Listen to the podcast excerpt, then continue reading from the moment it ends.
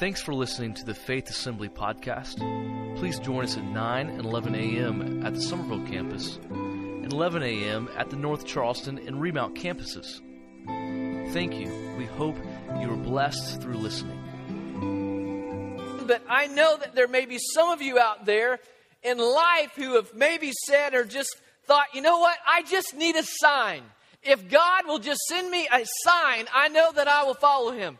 Now, how many in your walk with the Lord has been guilty of just, Lord, just send me a sign of it. Write it on the wall, in the sky, in my car. It does, just write it in my bathroom somewhere. How many's been guilty of that? Okay, good, because I'm familiar that we can talk this morning, right? We, we can communicate with each other. I want you to turn this morning to James chapter 4. James chapter 4. And as you do that, would you stand this morning? And we're going to read God's word. If you're watching by way of television today, I want to just welcome you to Faith Assembly. And also, if you're watching by way of Remount Road campus, thank you for being here today. It is a pleasure to bring God's word to you. James chapter 4, verses 13 through 15. And it says this Now listen, you who say today or tomorrow we will go to this or that city, spend a year there, carry on business, and make money. Why, you don't even know what will happen tomorrow. What is your life? You are a mist that appears for a little while and then vanishes. Instead, you ought to say, if it is the Lord's will, we will live and do this or that. Lord, we thank you today that you are an awesome God, that you still speak to us through your word, and that you speak to us in prayer. And I pray today that wherever we're at, in this campus, the main campus, Remount Road, that you would speak to our lives today. Help us to find direction of life if we are lost and empty. And I know, Lord, that today I am anticipating and I am expecting great things as you do your work in your people today. And everybody said, Amen. Amen. You may be seated. I believe this this morning that every generation is fixated on finding God's will for their life. Every generation that we see has been kind of labeled with a unique characteristic in life. And what do I mean by that? Well, I could go back to the, the builder generation, and we call that the greatest generation. They were the kind of people who picked themselves up by the bootstraps, understood delayed gratification, and took a long view approach at life, and they just went for it. There's the boomer generation. They were a little bit more self absorbed they, they, than, than the greatest generation. The boomer generation tried to achieve more, play more, and have more all at a younger age. And you may be able to identify with that this morning. But the more recent generations have become more, I would say, maybe indecisive, contradictive, possibly a generation of tinkers, not builders. Am I communicating with you this morning? They just tinker with things. And when I think of that, I, I, I got to get a definition for you of what, what is a tinker this morning. Maybe you haven't heard that word, but it's this it's an attempt to repair or improve something in a casual or aimless way, often to no useful effect. It's lacking a plan, a purpose, enthusiasm. You're just tinkering with things. Now, when I say that, how many of you just thought of for just a moment the Tinker toys from years ago? Anybody? All right. They would come in that little kit. They had some wheels and sticks, and you would take those out and you would begin to tinker with that, and you would create something out of that.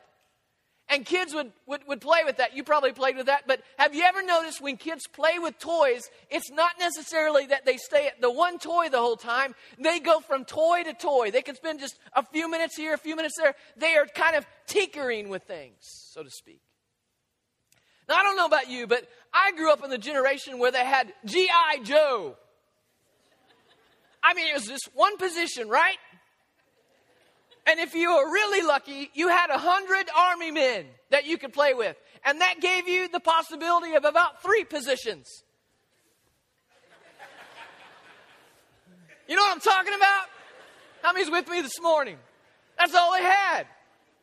And so you would line up your men and you would fight, you would tinker with these things and you would kind of play with these things. But let me tell you this morning, and listen very cl- closely you can't tinker with God's will for your life. You can't do it. It's not something that we should casually approach in an aimless way. You see, in the military, there's a phrase used indecision will kill you. You must learn to shoot, move, and communicate.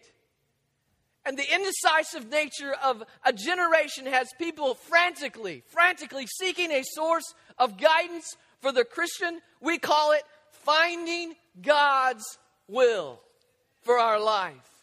You see, the will of God can be at times very a very confusing statement. We often say, and how many of you ever said, well, all you have to do is just find God's will for your life. Just find God's will. All you have to do. And how, at that point, so many people are lost. What do you mean find God's will? You don't find God's will at the end of a rainbow. You don't go to the technology department at Target and find it on the shelf and say, there's God's will. How do you find God's will for your life? It's a very important question, and there's a very important process that we have to understand as we find it. It's not a one time event, but it is an incredible process that we can walk through finding God's will. Now, if I had a goal in life, and my goal tomorrow morning was to wake up and head to downtown Charleston, that was my intended goal. And on the way, for some reason, I have no idea, I ran into traffic. You're supposed to laugh at that point right there. And after running into traffic, I realized it was more than traffic. Maybe there was an accident or there was construction in the area. And so, what I had to do is I have to find an alternate route. So, depending on what generation that you're from, you would do this. You would pull out your map, and it's a, it's a big thing about like this. Atlas is what they call it. You would open it up, you begin to turn the page. I don't know if everyone's seen one, but they have them. Or you get on your smartphone, your iPhone, or, or whatever you would have, and you would find an alternate route. But listen to this you would still have your destination in mind. Your goal was Charleston. It may take you a little bit to get there, but you're still going to get there at some point in life. Now, listen, some of you in this room today, I believe this is that you know God's will for your life, but you're stuck. You're stuck in the construction zone.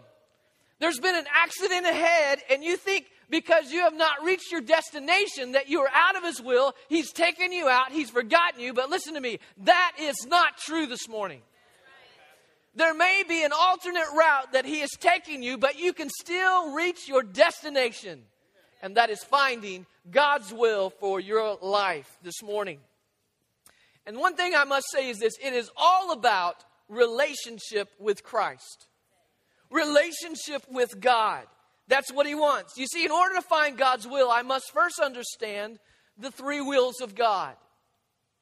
If you're really truly serious about finding God's will, we have a, a journey to go on this morning. And the first one is this God's decreed will. This is understanding who is God. Who is God in my life? You see, finding God's will when you first hear that, the first thing that you should know is that in finding God's will, those three words, you find God first. You don't find His will, you find God. And that's where we miss it. We want to go to the will and find the good stuff, but we first have to find God. And what does that mean to find God? You see, if we examine the Bible, we see that God's will has two sides to it. It's on the first side of God's will is the will of decree. This refers to what God has ordained. You see, everything that comes to pass is according to God's sovereign decree. And all that He decrees will ultimately come to pass. You see, God's will of decree, it can't be thwarted, it can't be fixed, it is immutable, it is immutable, and it is fixed. In other words, no one can mess with it. It is what He's going to do. You can't mess with it. So if, this morning, if I were to introduce you to God, if He was getting ready to come out and speak, and guess what? He's already speaking. But if I could introduce Him to you, how would I do that? And I would use some of these verses and, and scriptures and saying that I'm going to say to you next. This is how I would do that. But first, I want to take you that what is decreed? You have to understand what is decreed. What is the definition of that? It's an official order issued by a legal authority. And when I hear those words, when I see that, I have to understand this is that we, we sang this song this morning God is sovereign. What does sovereign mean? Well, the best definition that I can give you is to be sovereign is to possess supreme power and authority so that one is in complete control and can accomplish whatever he pleases. In other words, God's in complete control. He's going to accomplish whatever he wants to accomplish.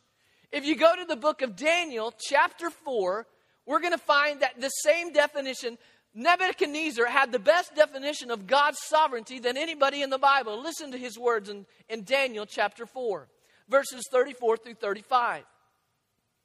At the end of that time, I, Nebuchadnezzar, raised my eyes toward heaven, and my sanity was restored.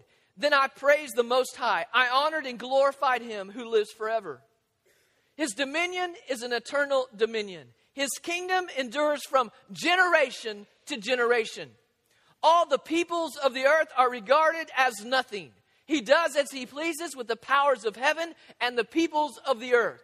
No one can hold back his hand or say to him, What have you done? What an incredible definition of sovereignty, and God's going to do whatever He wants to do. We know this that God is sovereign over all things, whether it's nature or nations, animals or angels, spirits or Satan, wonderful people or wicked people, death and disease. He is what? He is God over it all. Let me, let me tell you this this morning. He is God and you are not. He is God and I am not. He's going to do what He wants to do. Turn with me to Psalms chapter 33 because I'm going to introduce to you God this morning in another way as we read Scripture today.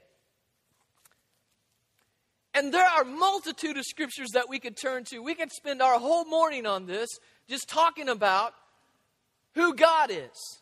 But I like this scripture, Psalms 33. And it simply says this By the word of the Lord were the heavens made, their starry hosts by the breath of his mouth. He gathers the waters of the sea into jars, he puts the deep into storehouses. Let all the earth fear the Lord. Let all the people of the world revere him. For he spoke, and it came to be.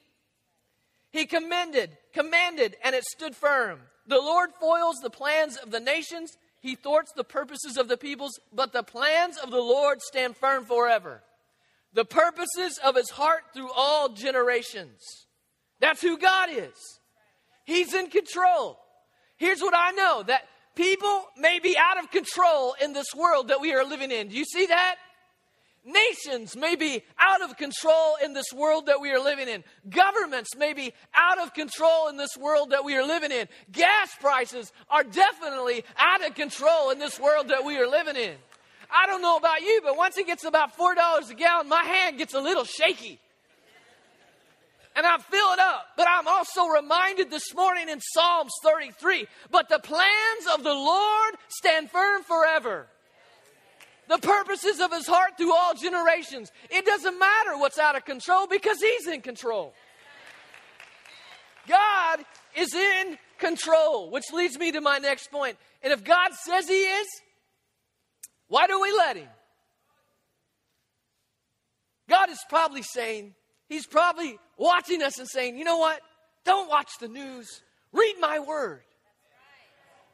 There's more faith in the word and more trust in the Word than any news that you will ever read or hear. Why? Because we got to get to His Word.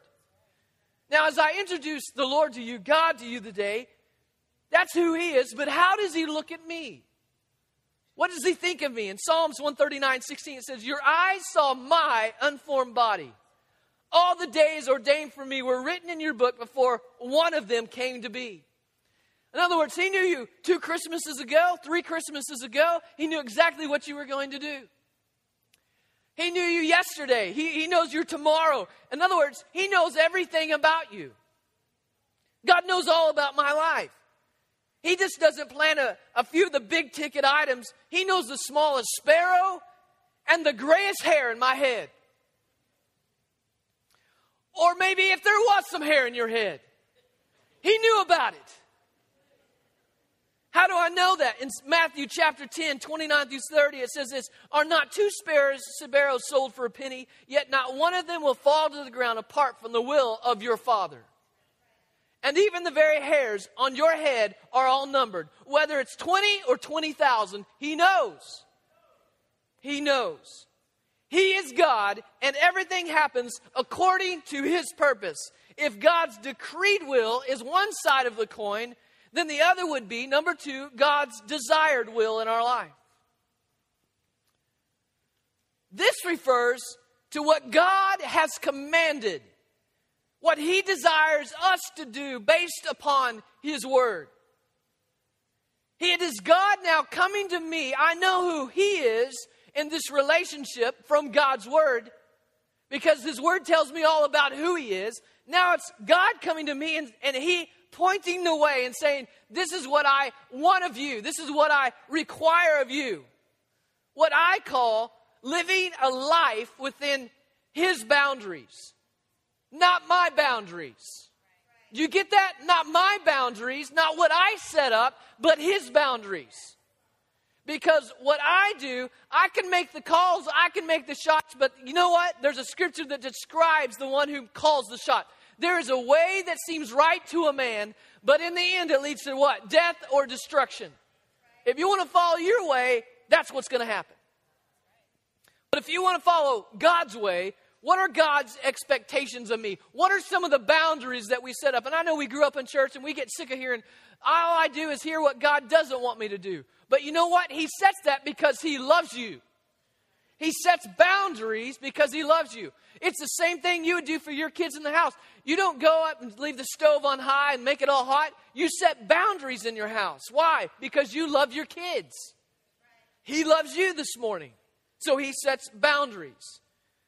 There are some things that He wants me to be saying no to. What are those things? God speaks to Moses and gives Moses what? The Ten Commandments. this is what I want you to say no to, in other words. And out of the ten, there are eight commandments and things that we should say no to. And, and, I know that we're all familiar with this, but you shall have no other gods before me. In other words, God's got to be the priority in life. You shall not make for yourself an idol. You shall not misuse the name of the Lord. You shall not murder. You shall not commit adultery. You shall not steal. You shall not covet. You shall not give false testimony.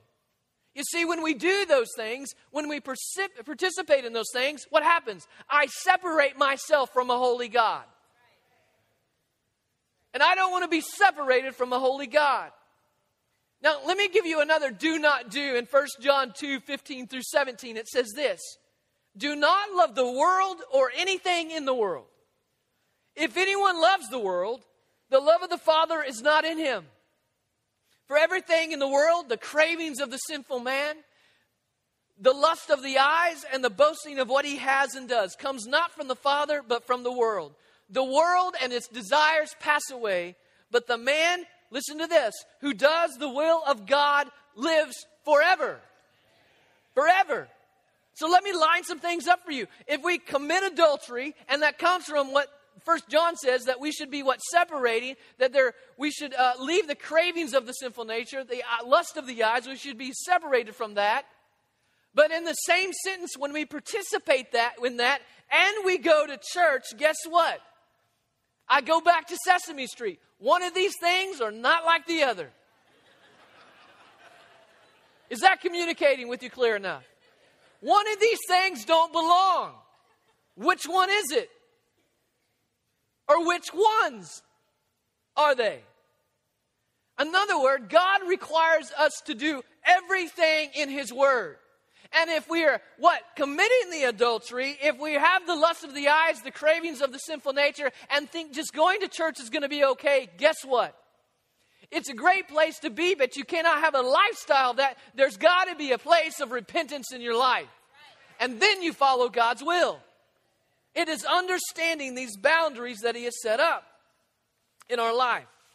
So, what, what, why does He ask me to do this? I already said it because He loves us dearly. And He sets these boundaries for our good and not to harm us. See, if I want to follow God's desired will, there are certain things that I should be saying yes to. It's all from His Word.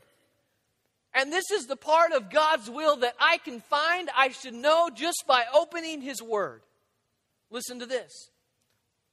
The first thing I want to show you is I know exactly what God's will. I always used to tell youth this. I know exactly what God's will is for you right now. And their eyes get this big. You do? I said, Yes. You need to go to school. Right? Go to school. Read His Word. That's what you're supposed to do. Did you know you can't do anything else but that? You, you need to go to school. Whether it's homeschool, public school, just go to school. Read God's Word, and He'll open your life, and He'll do things great in your life. So, the number one thing, let's go to 1 Thessalonians 4 3a, and listen to this. This is God's will. It is God's will that you be sanctified. If you're trying to find His will, there it is. Be sanctified. What does sanctified mean? Being separated from what? This world. That you separate yourself from this world, but unto Christ. And you live according to His good book.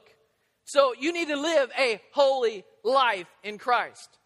You see, most people are, are disappointed when they read that. They usually want something more concrete, like a step by step plan on how to find God's will for their life. But this is God's will be sanctified. If you marry, He wants you to get married so you can be holy. If you get a job, He wants you to get a job so you can grow in your holiness. Whatever you do, He wants you to be holy in life. Here's another one 1 Thessalonians 5 16 through 18. It says this Be joyful always, pray continually, give thanks in all circumstances. Listen to the big word here. For this is God's will for you in Christ Jesus. That's His will for you. Rejoice, pray, and give thanks. So the next time that you get a flat on I 26, maybe it should be a little different for you. For me, Instead of jumping out and getting all mad, maybe you should jump out and just do a little dance. Yes. And people will stop for miles and say, What's wrong? And then you can get their help. You see what I'm saying?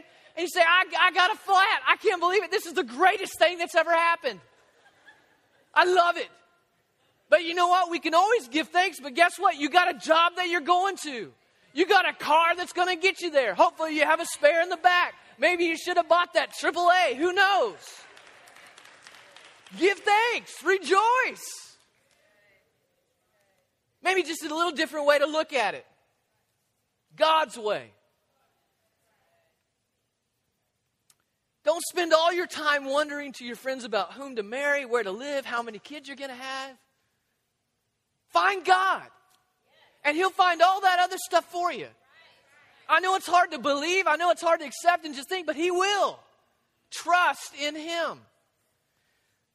Another one, always bear fruit. Colossians chapter 1, 9 and 10. For this reason, since the day we heard about you, we have not stopped praying for you and asking God to fill you with the knowledge of His will through all the spiritual wisdom and understanding. And we pray this in order that you may live a life worthy of the Lord and may please Him in every way, bearing fruit in every good work, growing in the knowledge of God. This is about who we are instead about where we are in life. It's, it's, it's, describing who we need to be. I love Galatians chapter 5, 19 because it talks about the acts of the sinful nature. The acts of the sinful nature are, are obvious. They're sexual immorality, impurity, debauchery, discord, jealousy, fits of rage, hatred. I mean, there's a list and list. And then it says this I warn you, as I did before, those who live like this will not inherit the kingdom of God. And then it goes on to say, and this is the fruit of the Spirit it is love, joy, peace, patience, kindness, goodness, faithfulness, gentleness, and self control. That's what we should have in our life because living according to God's will is fruit in our life. I love it. Last about a little over a week ago, the ladies' ministry here at Faith Assembly, Rachel led this team down to uh, Remount Road. And when they were there, they had about 10 teams that went out into the community there and told them about a barbecue that we were having on Remount Road. And I, I thought, you know, I wonder how many people we're going to have. And I, I, didn't know exactly. I thought, I thought, well, I don't, I don't think really many, many people may show up today. This is going to be a great awareness of what we're doing in the, in the community. And we had several people that cooked meals and, and different things. And, and as these teams went out, can I tell you that people got saved at their houses? Why? Because people are bearing fruit. I thought 300 meals would be enough. It wasn't. We cooked 400, and I think about four to 450 meals were fed that day. People were walking in. People were coming in their wheelchair. People had their electric wheelchair they were coming in. And God did this incredible work. I believe on that area. And all we can say is, good job, God. Good job, God. What an incredible thing is we went to Remount campus. Again, we see the will of God as shorthand for obedience to God's commands. You see, we need to follow God's desired will. We, we know His decreed will, that's who God is. That's what, what He's going to do. His desired will, what He wants us to do. And number three, God's directional will. And this is the one that we're always looking for His directional will. God, what do you want me to do? Let me ask you this question this morning. But before I ask that, let me ask another. How many ever remember going to elementary school and, and you're in elementary school and man, this, this guy, this girl that you thought, man, I just want to go out with them, and you, you, were, you were too ashamed and not brave enough to go up and ask them. So you would write this note. And at the end of the note, you would say, Would you consider going out with me? And you would draw a pretty little box. Yes. No. And the most important one, maybe. Maybe. It's like I'm gonna I'm gonna come to you this morning. It's it's on your bulletin this morning. I'm gonna ask you, do you believe do you believe God has a plan for your life? Circle yes. You've made a statement now. You've said it, you've written it down. You you know God is wanting to speak to you and help you through life. John 7, 17 and 18 says this. If you chose this, I love this. If anyone chooses to do God's will. He will find out whether my teaching comes from God or whether I speak on my own. He who speaks on his own does so to gain honor for himself. But he who works for the honor of the one who sent him is a man of truth. There is nothing false about him. You see, it's your way or God's way. And I choose God's way this morning. You see, this will answers those questions like, what does God want me to do with the rest of my life? What kind of job does He want me to take? Uh, where should I live? Who should I marry? Uh, what should I do now? And you may be 50, 60, 70 years old. You still may be asking, What does God want me to do? And you know what? That's okay. Because you're still finding God and searching and trying to find out who He is. Now, let me explain it to you this way this morning. You know what? His decreed will. This is who God is. This is His sovereignty. God is in control. You know what? You're not going to change anything about that. You don't even need to pray about that. Because God's going to do what He wants to do. He's already done it. Then there's God's desired will. It's, this, it's Him coming to you and saying, you know what? This is what I want you to do based upon my word. You've got to get into the word and you've got to find out what I want you to do and do this. Guess what? You don't have to pray about that either. It's right here. But you do pray about God's directional will for your life. That's when you begin to seek Him and find Him. I remember when I was 16 years of age and I uh, was going to church and had no idea what really God was going to do in my life. I grew up in a pastor's home. And I remember this study that came to us. It was called Experiencing God. And this study, when I was 16 years of age, it was 13 weeks. It was pretty intense 30 minutes about every five days of just studying and looking into God's Word and trying to find out what He wanted from me. And I learned these principles about God that God is always at work around me. That God pursues a continuing love relationship with me that is what? Real and personable in my life. That God speaks through the Bible, prayer, circumstances, and the church to reveal Himself, His purposes, and His ways that I must make major adjustments in my life to follow God and what He wants me to do. All these things are coming into my mind. I'm thinking, man, God has a plan for my life. So here's what I knew the more that I would seek God and find God, the better and the more that I knew His specific directional plan for my life. and you say, you know what, I'm kind of lost. I need a study like that. Sign up in the foyer today. Sign your name and phone number. I'll order a book for you. It's about 15 something bucks. And it'd be a great start for your life if you just begin to study 13 weeks and learn those principles in God's Word. How do I know that God is speaking to me? What avenue do I use to hear His voice? And real quick, let me just throw out a couple. It's not on your notes, but I'm going to give it to you. God's Word. The first place that we look for the will of God is in His Word.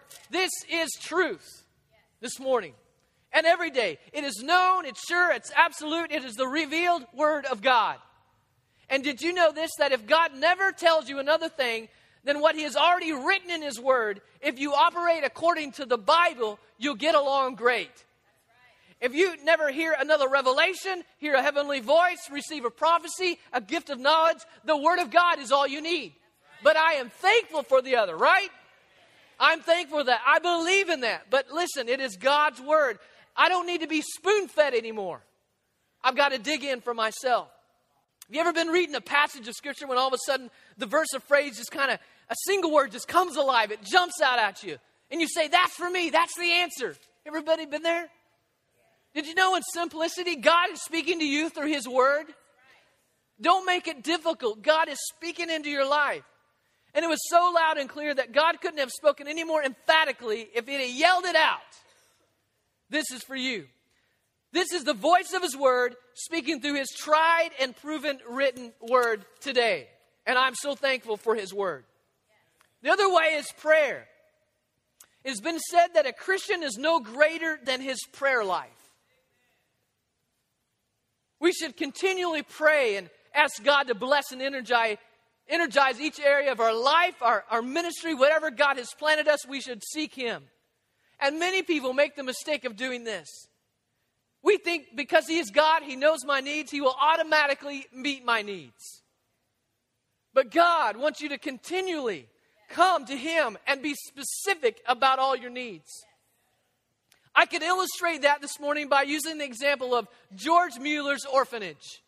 I don't know if you're familiar with him, but God called him to open an orphanage. And one of the reasons that he opened this orphanage is that he was wanting to show God's power, to show how God could provide for an orphanage.